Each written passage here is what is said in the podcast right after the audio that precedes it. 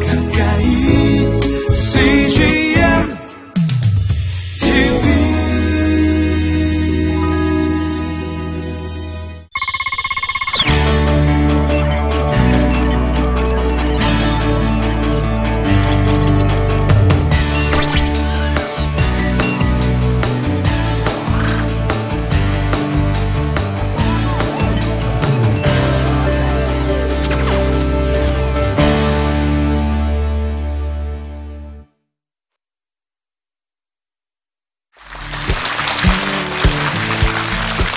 안녕하십니까.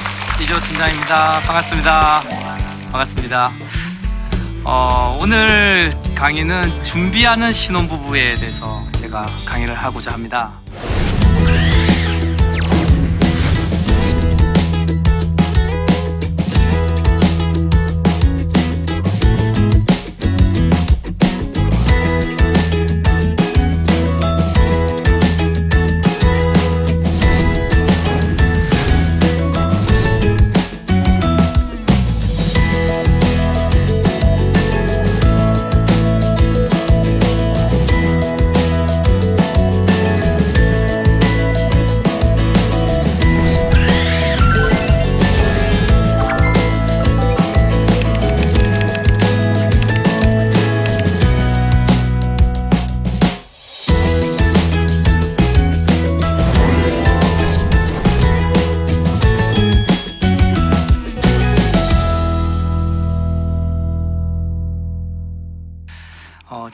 두란노 결혼예비학교라는 곳에서 재테크 강의를 하고 있는데요.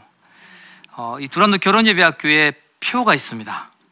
예, 들어보셨는지 모르겠는데 준비된 결혼이 아름답다라는 표가 있습니다. 그러니까 많은 젊은이들이 어, 결혼을 준비하는 게 아니라 결혼식을 준비한다는 거죠.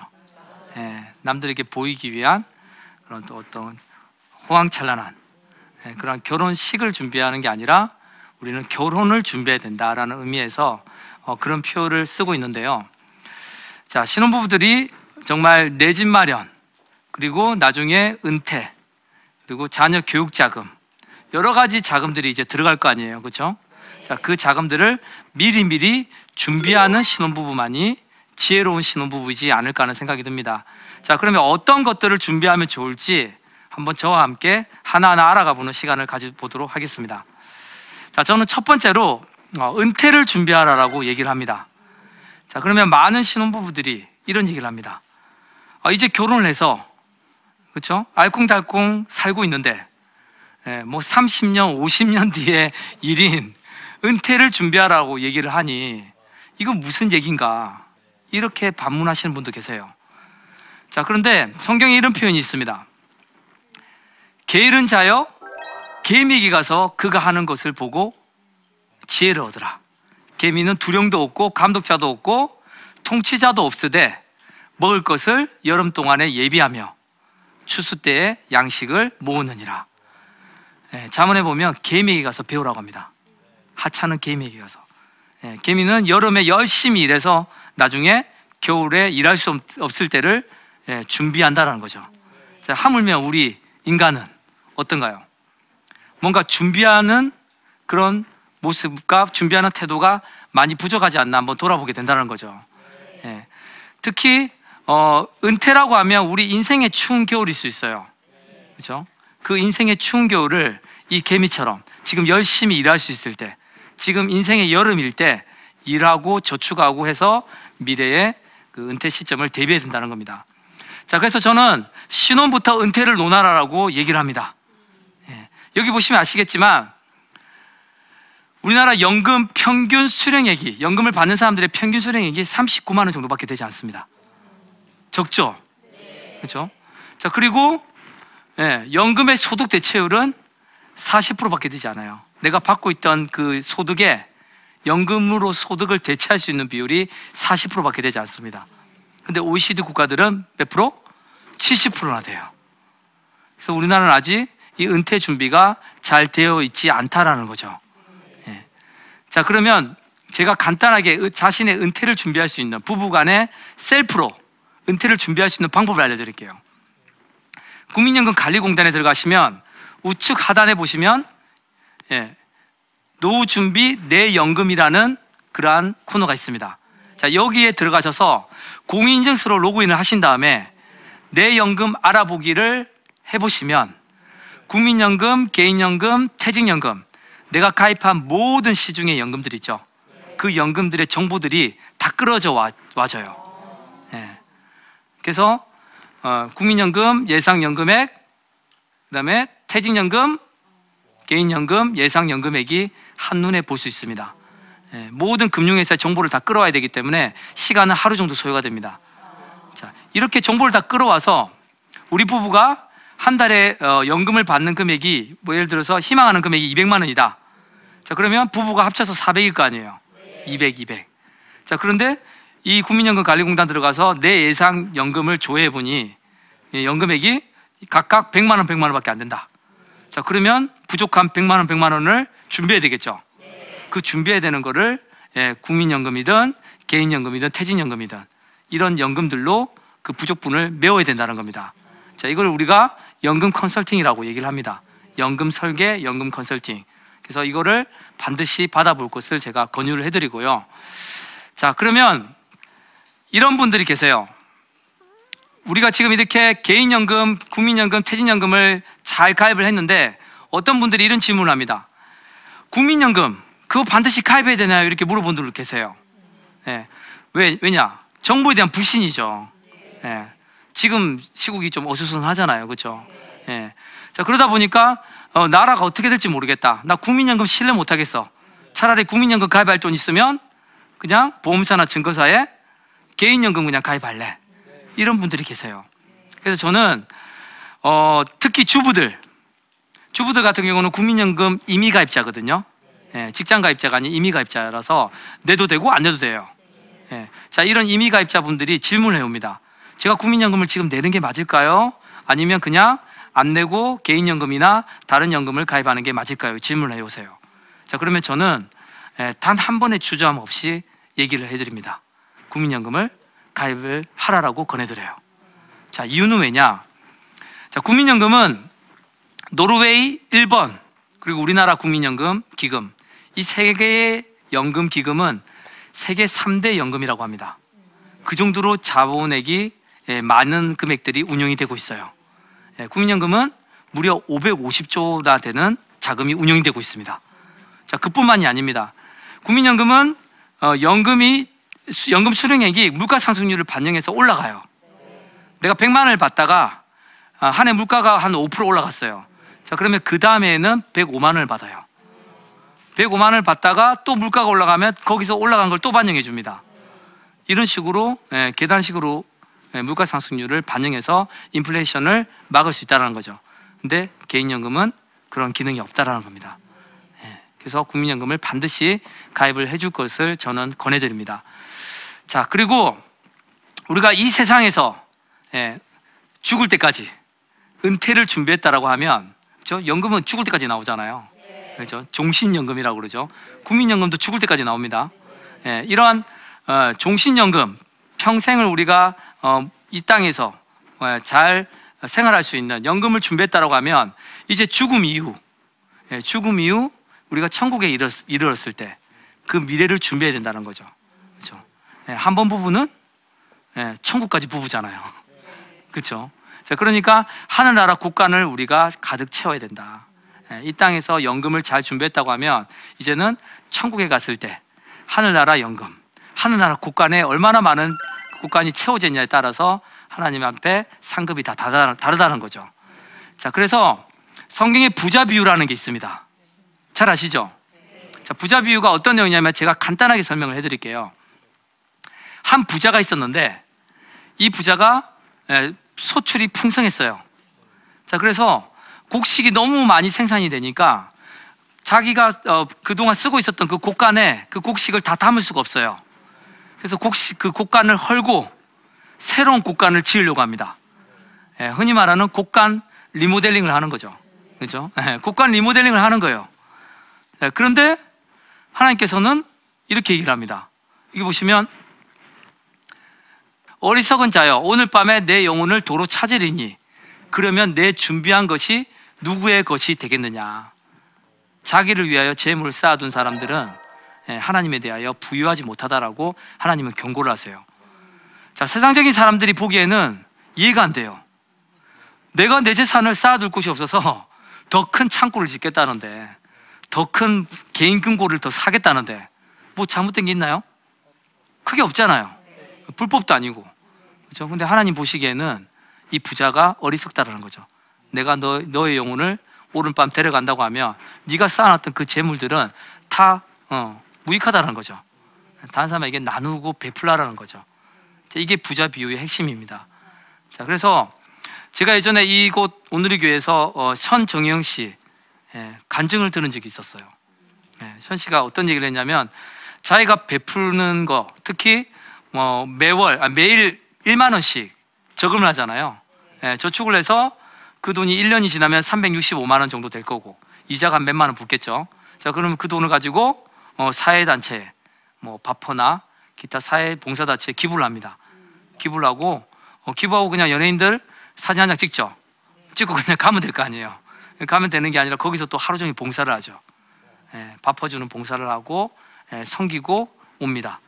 예, 그래서 저는 현정영 씨나 차인표 신혜래 씨 같은 이런 분들을 보면 참 도전이 많이 돼요. 예, 자기 가진 것을 나누고 베푸는 삶이 얼마나 하나님께서 정말 축복해 주시는지를 보고 있으면 도전이 많이 된다는 거죠. 근데 우리도 그런 삶을 한번 살아보자는 거죠. 예, 이 땅에 살 때는 은퇴를 준비하고 천국에 이르렀을 때는 그렇죠, 하늘나라 국간을 가득 채우는 그러한 삶을 한번 살아보자는 거죠. 자, 그리고 다음으로 얘기할 게 바로 이 11조입니다. 11조. 사실 이 11조는 목사님들도 설교하기 굉장히 부담스러운 주제예요.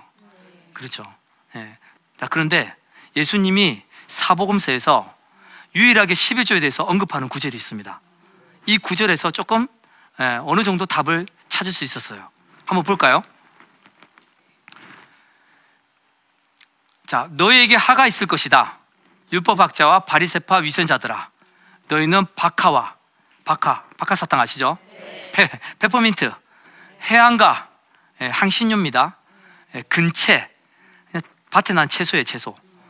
근채의 11조를 바치면서 율법 가운데 더 중요한 정의와 자비와 신의는 무시해버렸다.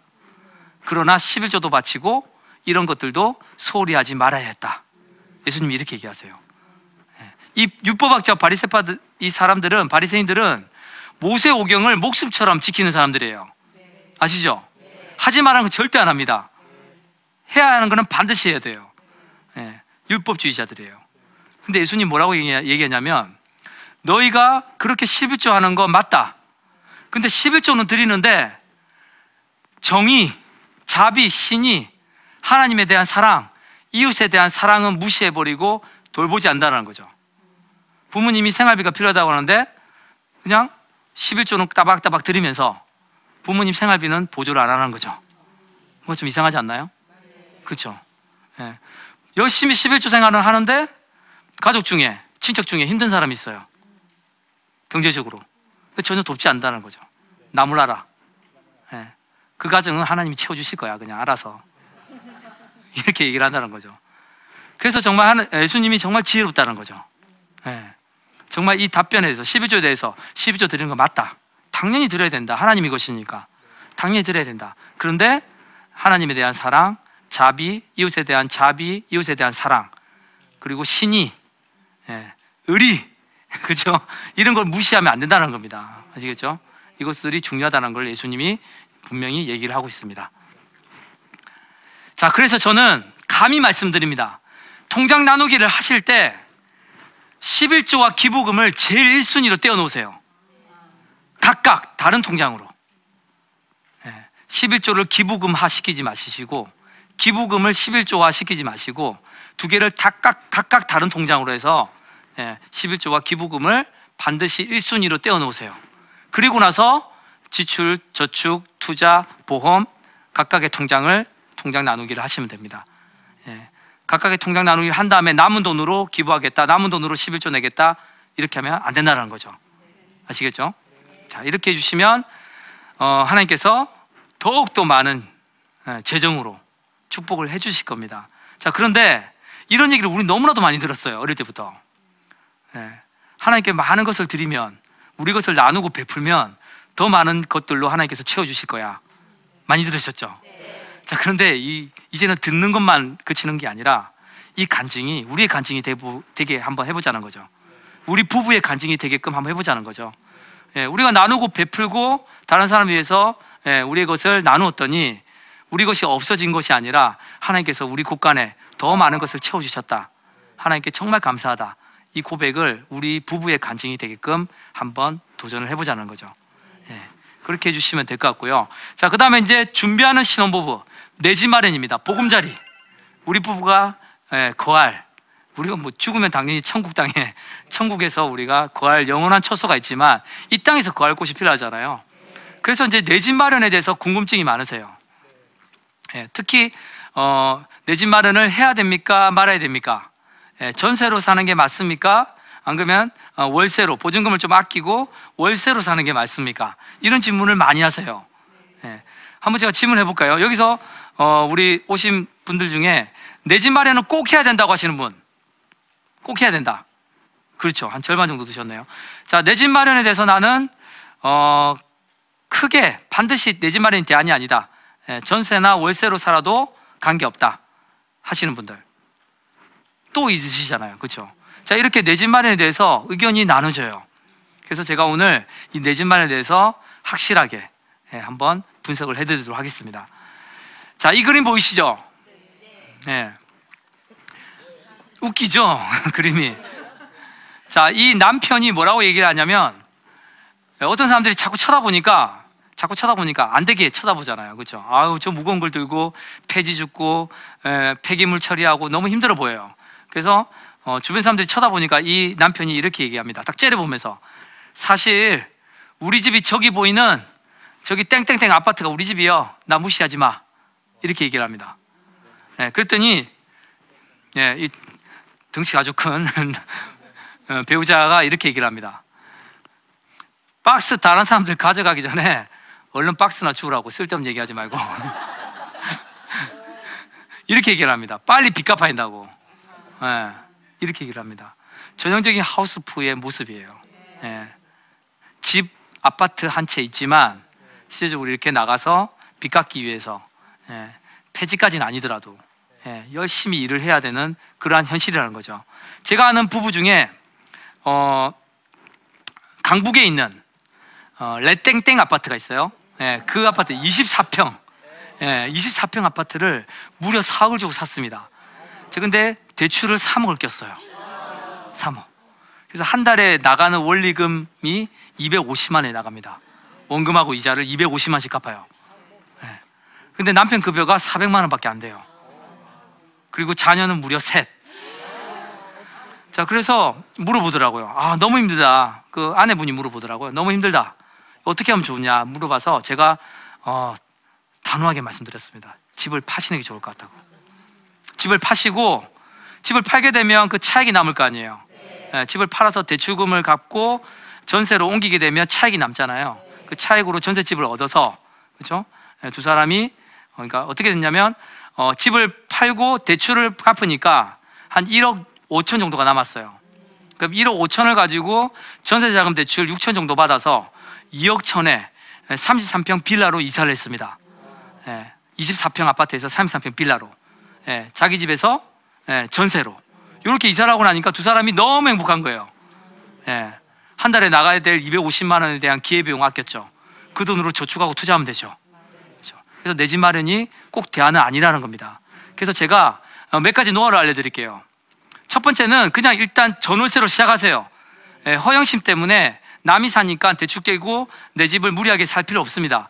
예, 전세나 월세로 시작하면 됩니다. 예, 두 사람이 얼마나 어, 미혼일 때 돈을 많이 모았냐에 따라서 종잣돈이 얼마냐에 따라서 전세로 하든 보증금을 조금 하고 월세로 하든 이거는 결정하시면 돼요. 자, 그 다음에 부동산 공부를 필수적으로 해야 됩니다. 예, 부동산은 특히 투자 상품 중에서 가장 여러 가지가 얽혀 있어요. 예, 그리고 거래, 거래 금액이 크죠. 자, 그러다 보니까 가정 경제에 미칠 영향이 굉장히 크다는 겁니다. 펀드 하나 잘못 가입하고 적금 하나 잘못 가입한 거랑 비교가 안 된다는 거죠. 자, 그래서 부동산 공부를 충분히 하실 게 중요하다는 거고, 그 다음에 청약 통장입니다. 청약 통장은 내 집 마련을 하든 안 하든 반드시 가입해야 될 필수 통장이에요. 자, 근데 부부가 청약 통장이 두 개가 있는 분들이 있어요. 한 분, 예, 청약저축이 두개 있는 분들은 오래되고 적립금이, 적립금이 많이 된 거, 예, 가입 기간이 오래되고 적립금이 많은 거를 놔두고 최근에 가입한 거를 해지하면 됩니다. 아시겠죠? 근데 종류가 다른 게 있어요. 한 사람은 청약저축, 한 사람은 청약저축, 종합통장. 이렇게 두 가지 종류가 다른 게 있다라고 하면 둘 다 가져가세요. 다 가져가시면서 나중에 청약저축은 공영아파트, 그렇죠? 구- 어, 국공영 아파트, 청약저축, 종합통, 종합통장은 예, 민영아파트까지 다 할 수 있으니까 예, 그래서 두 가지를 다 같이 가져가시면 된다는 겁니다. 자 그리고 보금자리 주택, 국민임대주택은 신혼부부들을 위한 어떤 특혜예요. 예. 보금자리 주택은 어떤 뭐 동탄 신도시에서 천 세대를 분양한다 이러면 신혼부부들만 위해서 물량을 따로 뗍니다. 한 300세대는 신혼부부들 너희들만의 리그야. 너희들이 청약 가점제 점수 높은 사람들 어, 당첨하게 해줄게 이겁니다. 그래서 신혼부부들, 장애인들, 뭐 세트민들 이런 분들만을 위한 특혜가 보금자리 주택이고요. 매매가보다 한 70% 저렴하게 들어갑니다. 예, 30% 세이브돼서 70% 가격으로 들어갈 수 있어요. 예, 그리고 국민임대주택은 임대잖아요. 예, 내 집을 보금자리 주택처럼 사는 게 아니라 임대주택이기 때문에 이거는 보증금을 어느 정도 조금 내고 월세를 내면서 아파트를 그렇죠? 예, 마치 예, 내 집처럼 살수 있다는 겁니다. 이게 국민 임대주택이에요. 그럼 처음에는 국민임대주택이 좋겠죠? 예, 신혼부부가 처음에는 근데 나중에 아이가 태어나고 예, 어떤 경제적 여건이 좀 나아진다고 하면 보금자리 주택도 한번 노려볼 만 하겠죠. 예, 내집 마련은 이런 식으로 준비를 하시면 될 것 같습니다. 자 그리고 마지막으로 한 달에 한 번씩 money day를 만들라고 저는 권유를 해드립니다. money day가 뭐냐면 아까 제가 가정 경제를 담당할 수 있는 관리를 담당할 수 있는 한 명을 지정하라고 했죠. 자 그 한 명을 지정을 해서 그 사람이 한 달 동안 가계부를 씁니다. 예, 지출이 얼마고 저축을 얼마 했고 적립금이 얼마 됐고 자 이런 것들을 다 정리를 해옵니다. 해와서 매월 첫째 주 금요일 뭐 매월 첫째 주 월요일 이런 식으로 정한 다음에 부부가 돈에 대해서 허심탄회하게 얘기를 하는 시간이에요. 그래서 고정적인 날짜를 반드시 정하시고요. 어떤 분위기 있는 장소에 가서 예, 돈에 대해서 예, 분위기 있는 식사를 하면서 예, 체하지 않게 예, 이렇게 대화를 나누시면 됩니다. 그래서 한 달 가계부를 반드시 분석하는 그러한 시간을 머니데이를 정하시는 게 필요하다라고 보시면 될 것 같아요. 자, 미리미리 준비하는 부분은 아름답다. 저는 이렇게 말씀드립니다. 제가 이 강의를 일주일 전에 제안을 받고 나서 아무런 준비를 하지 않고 이 자리에 섰다라고 하면 어떻게 될까요? 아마 식은땀이 줄줄 흐를 겁니다. 예, 행설수설 하게 되겠죠. 근데 작가님한테 제가 강의 제안을 받고 나서 어, PPT 자료를 만들고 강의 스크립트를 조사 하나 빠지지 않고 다 적었어요. 그리고 그걸 다 외우려고 했습니다. 이- 다 외우려고 노력했어요. 자, 그러면 그렇게 준비를 완벽하게 하고 나서 이 자리에 서게 되면 저는 어떨까요? 자신감이 넘치겠죠. 여유가 있겠죠. 사람들이 보이겠죠. 그렇죠? 자, 똑같다는 겁니다. 예, 가정 경제도 미리 미리 준비했다라고 하면 여유가 있고 자신감이 있다라는 거죠. 그래서 우리가 우리 삶에서 필요한 모든 재정들, 예, 그 재정들을 미리 미리 준비하시면서 그래서 여유 있고 자신감 있고 어, 또 행복한 그러한 신혼부부 되시기를 진심으로 기도하겠습니다.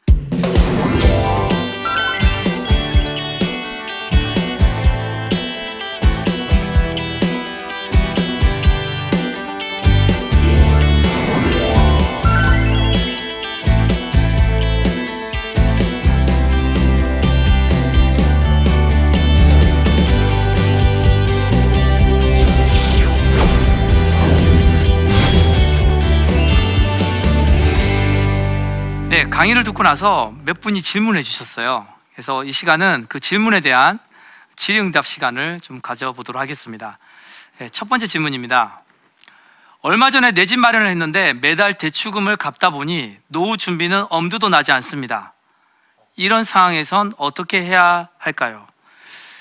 예, 대부분의 분들 부부들이 고민하는 부분이지 않을까 하는 생각이 듭니다. 예, 특히 이 하우스 푸어 그렇죠? 예, 집만 그냥 덜컥 있고 그 대출금을 갚느라고 아무런 저축, 투자, 은퇴 준비 못 하고 있는 경우죠. 자, 이러한 경우는 저는 가감하게 예, 다운사이징을 하라고 합니다.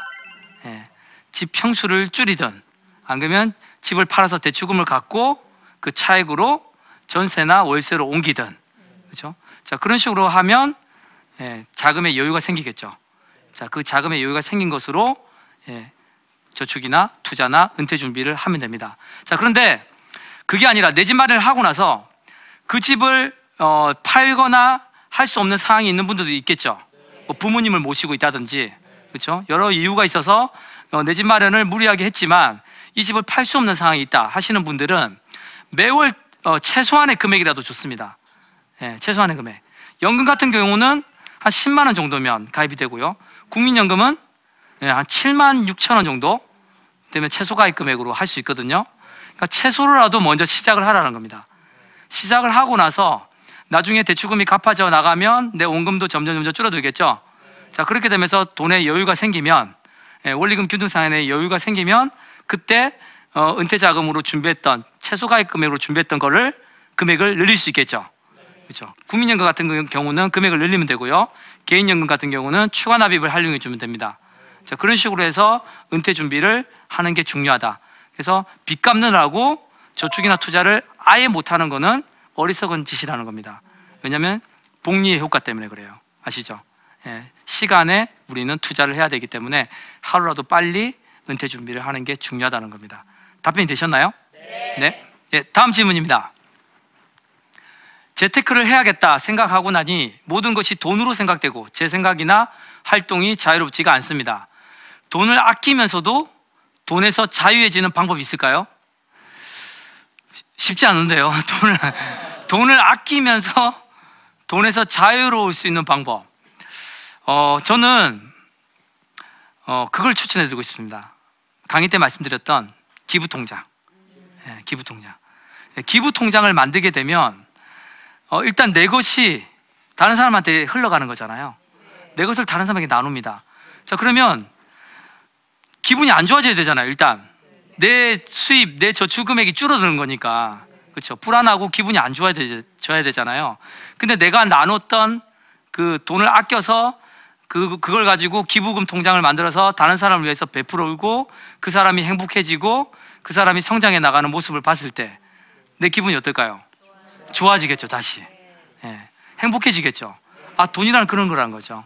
내 거를 아껴서 그 아낀 거를 내 우리 가족을 위해서 뭐 명품 가방을 사고 해외여행 다니고 좋은 거 할 수 있습니다. 하지만 내가 아낀 거를 조금이나마 다른 사람을 위해서 기부 통장을 만들어서 다른 사람을 위해 베풀면 거기서 자유가 느껴진다는 거죠. 행복이 느껴진다는 거죠. 자, 그래서 저는 반드시 11조 통장과 함께 기부금 통장을 통장 나누기 1순위로 예, 드리라고 하는 게 그 이유입니다. 예, 좀 답변이 되셨나요? 네. 네. 미리 미리 준비하는 사람만이 예, 행복해질 수 있고 그 신혼부부만이 또 아름다운 신혼부부이지 않을까 하는 생각을 해봅니다. 그래서 이 재테크뿐만 아니라 자산관리뿐만 아니라 우리 인생의 모든 것들을 미리 미리 준비하시면서 또 하나님 앞에 어, 우리가 주어진 그 재정에 대해서 감사하시면서 행복한 또 신혼부부 되시기를 진심으로 바라겠습니다. 이상 강의를 마치도록 하겠습니다. 고맙습니다. 감사합니다. 네, 안녕하세요. 어, 저는 성산여 대학원대학교 가족상담학과 최경선입니다. 한 해를 마무리하는 이 시점에 참 바쁘게 살아오셨죠? 그래서 이제는 조용히 조금 멈춰서서 우리의 마음을 만나려는 시간을 가지려고 합니다. 내 마음속에 어떠한 감정이 있는지, 혹은 내 마음에 어떤 이야기가 하고 싶은지 머무르는 시간 나침반에서 여러분들을 초대하는데 다 함께 오셔서 우리 그 시간을 같이 나눠볼까요? 이 프로그램은 시청자 여러분의 소중한 후원으로 제작됩니다.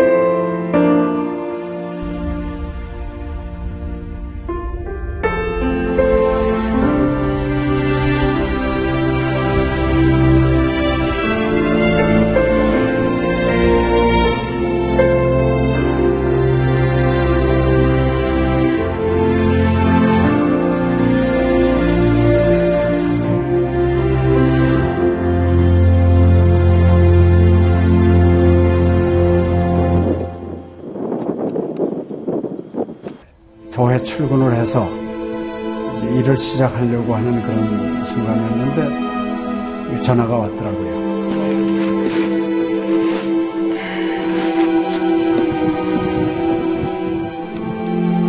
떨리는 음성으로 어, 우리 김성호 선교사가 그 지방 사역 나갔다가 전기 사고로 예, 소천을 했습니다. 안 보이죠? 앞이 안 보이고 캄캄하고 막 하나님께 항의하는 기도만 나오더라고요. 하나님 이럴 수가 있습니까?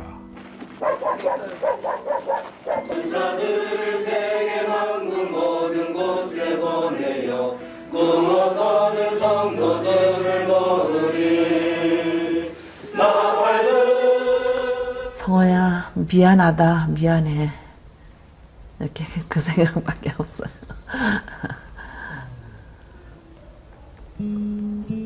잘못해준 거에 대해서 미안해요. 그냥 예. 잘해줄게 이렇게 빨리 갈 줄 알았으면 좀 더 잘해줄 걸.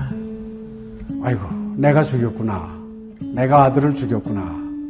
몽골에 가라고 권했는데, 권하지만 않았으면은 아무 일도 일어나지 않았을 텐데, 걔가 살았을 텐데, 그 죄책감이 막 일어나더라고요.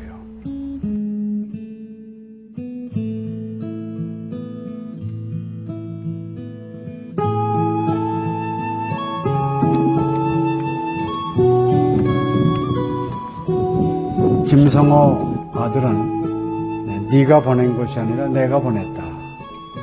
하나님께서 아들을 보내셨다고 하는 그런 음성으로 저희가 들려지는. 2000년도에 저희 아들을 그 울란바토르 날랑 공동묘지에 묻으면서 하나님의 속삭임이 제 마음에 있으셨어요. 예, 김여일아, 때가 되면 너도 와라.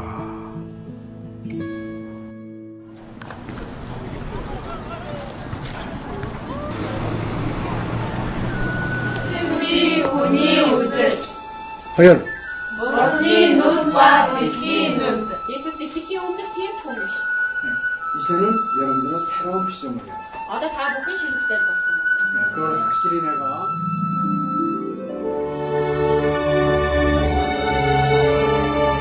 저희 아들 그 추모하는 에, 바로 이제 그 시기에 제가 그 시즌으로부터 연락을 받았다는 게 참 그냥 우연만은 아닌 것 같아요. 이 선교 현장에 그 교육 프로그램이 많이 빈약하기 때문에 TV 프로그램 같은 걸 통해서 그 조금 부족한 부분을 좀 보충했으면 하는 그런 생각을 늘 가지고 있었는데 아유 너무 참 좋다는 걸 느꼈습니다. 어, 하나님께서 또 저희 가정에 또 우리 제 사역지에 주시는 좋은 선물이 아닌가 저는 그런 생각을 좀 하게 되었습니다. Одоо Монгол болохоор яг христчсэн нэвтрүүлэг гэх юм бол нэг их байдаггүй. Тэр ганцхан зөвлөг ганцхан байдаг болохоор тэр нь ч гэсэндээ сая христний ингээд сайн үзүүлч ч юм уу тэ христийг яг шууд ингээд амжуулах ямарч боломжгүй байдаг учраас ярьж сонсож чадахгүй байсан мэд хүн бас англи сурангаа судаан сурж байгаа учраас а тэрийг бас сонсоод ингэж уншаад тэтгэл хийж байгаа даа талархалтай нэг зүгээр ингээд нэвтрүүлэг гараагүй штэ тэгээд өхөө яг христчин бусад орнууд маань яаж мөргөл өрөвд юм өөр бас тхэн хүмүүс ямар хөө байдлаар хүлээж авд ийм хөө байдлуудыг хүлээж авдаг байгаа юм. Монгол ирсэн СЖН-д нэвтрүүлгийнхаа даа тэгээ баярлаа. Тэгээ үнхээр баярлаа. Тэгээ амжилт хүсье аа. Амжилт. Сургууль дээр ин телевизийг бидлсэн баярлаа. Маш гоё. хайртай шүү. 사랑해요. 감사합니다. CGN